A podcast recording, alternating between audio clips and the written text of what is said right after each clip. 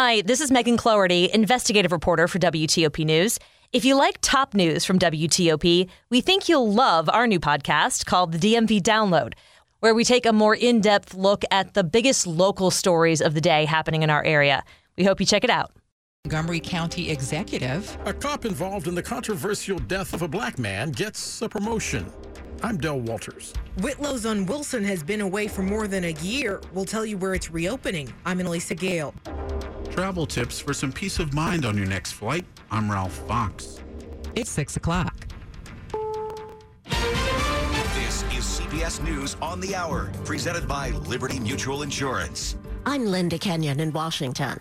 They've been pulling an all-nighter in the U.S. Senate as Democrats try to pass a major budget bill. Vermont Senator Bernie Sanders likes the bill for many reasons. For example, this reconciliation bill will do what should have been done many years ago, something that many of us called for many years ago, and that it will allow Medicare to begin negotiating prescription drug prices with the pharmaceutical industry.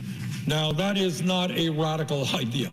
The bill is called the Inflation Reduction Act. Nonsense, says Senate Minority Leader Mitch McConnell. A so-called inflation bill that will not meaningfully reduce inflation at all and will actually make inflation even worse in the short term. The bill also includes climate change provisions. Democrats are using an arcane budget tool called reconciliation to pass the bill without the need for any Republican support. Teachers heading back into the classroom are facing an extra financial burden this year. Teachers like Danny Bittner of Fargo, North Dakota, will spend even more this year because of inflation. I would definitely say you can see the prices have been going up on some of those materials that we would consider essential. Justin Widerich started a Facebook group called Clear the List for people to donate school items to teachers nationwide. We know that they're struggling. CBS's Jim Crusula. New Mexico police may have a serial killer on their hands who's been targeting Muslims.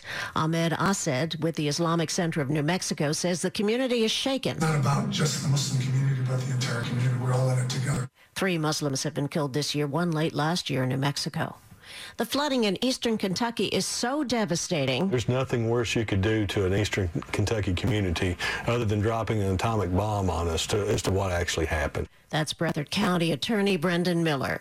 Indiana, now the first state in the nation to almost fully ban abortions. CBS's Stacy Lynn has that story. It's the first state to do so since the Supreme Court overturned Roe v Wade. Law professor Lori Levinson says we may see a ripple effect. You have legislators signing up to have near total abortion bans. The ban is set to go into effect September 15th. Researchers have returned mixed reviews in their investigation into the so-called growing pains involving children. The phrase is often a throwaway statement, a child suffering growing pains. It seems to come for a while and go away. Researcher Professor Stephen Camper. More likely in the legs, more likely in the evening or night time. But the research has left more questions than answers. We don't know what the cause is, and we don't know what the best thing to do for these children is. No result on how to fix the problem, but it is confirmed to be very real. Reporter Scott Mayman. This is CBS News.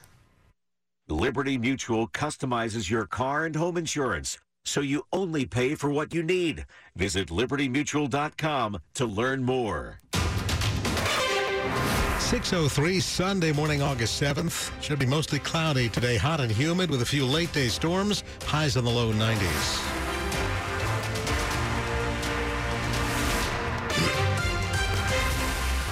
Good morning, I'm Bruce Allen. Here are the top local stories we're following for you this hour. We now know the identity of the third person who died after Thursday night's lightning strike at Lafayette Square near the White House. D.C. police confirmed 29-year-old Brooks Lambertson of Los Angeles was one of 3 people who died after the lightning strike. He was a bank vice president who was in town for business. 76-year-old James Muller and 75-year-old Donna Muller were also killed. The retired couple was in D.C. to celebrate their 56th anniversary. One other victim of that lightning strike remains hospitalized in critical condition. Election 2022 on WTOP. The Democratic primary for Montgomery County Executive is still too close to call. After provisional votes were counted yesterday, incumbent Mark Elrich leads challenger David Blair by just 42 votes. But Elrich declared victory late last night on Twitter. He thanked voters for their support and said he'll work closely with Wes Moore, the Democratic nominee for governor. Challenger David Blair has not yet commented on the recent ballot figures. Under state election law, the trailing candidate can request a recount within 3 days of the certification of the vote. The Montgomery County Board of Elections told us late last night it has 34 ballots left to be scanned. That's expected to happen later today. One of the 6 Baltimore police officers who faced charges in the 2015 deadly arrest of Freddie Gray has been promoted. Lieutenant Alicia White is now Captain White. The Baltimore Sun reports she will serve as the captain of the department's Performance Standards Section. That section conducts audits and inspections to make sure the agency is properly following its policies. White was one of 6 Baltimore cops charged in connection with the death of Freddie Gray. 3 were acquitted. Charges against the other 3 were subsequently dropped. Gray, who was black, suffered a severe spinal cord injury inside a police van. He died days later. Baltimore erupted in anger. I wasn't here, but I understand the downtown locker room, the local shoe store was looted. And his death prompting days of unrest. The case attracting nationwide attention. Del Walters, WTOP News. An arrest in the racist graffiti found at a church in Anne Arundel County. Police arrested 66-year-old Donald Hood, Jr. He's charged with multiple hate crimes as well as malicious destruction of property for the racist slur found on the doors of the Kingdom Celebration Center in Gambrels. Hood was identified after police looked over the church's security video footage. There was a similar incident at the same church last month. Now, after more than a year away, a beloved part of the Arlington community is reopening, this time, though, across the bridge in D.C.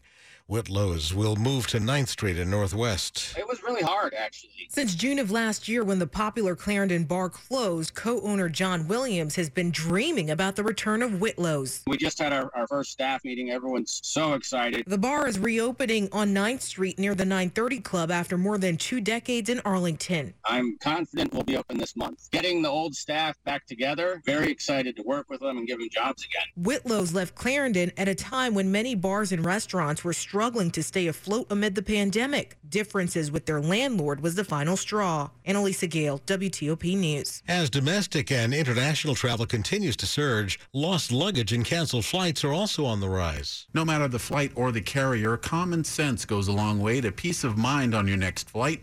CBS News travel editor Peter Greenberg says an old school travel trick still goes a long way today. The thing that's always surefire for me is open your suitcase, get a piece of really strong masking tape and a permanent marker, and write on the inside of your bag your name, your cell phone number, and your email address, because if the outer bag tag gets ripped off, they have no idea who the bag belongs to. Each airline has a different policy to determine when a bag is officially lost.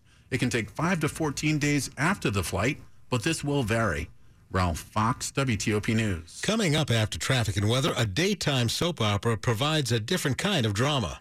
6:07. If you've tried antidepressants and talk therapy but continue to feel depressed, you should know it doesn't have to be that way. Greenbrook TMS NeuroHealth specializes in treating the toughest cases of depression with TMS therapy. TMS is a safe and effective FDA. Cough and cold season is here. Introducing Ricola Max Throat Care, Ricola's most powerful drop yet. It's the best of Swiss nature wrapped around a powerful liquid menthol center for maximum relief from your worst cough and sore throat. Maximum nature for maximum relief. Try the new Ricola Max now, available in the cold and cough aisle. Ricola. It's in our nature.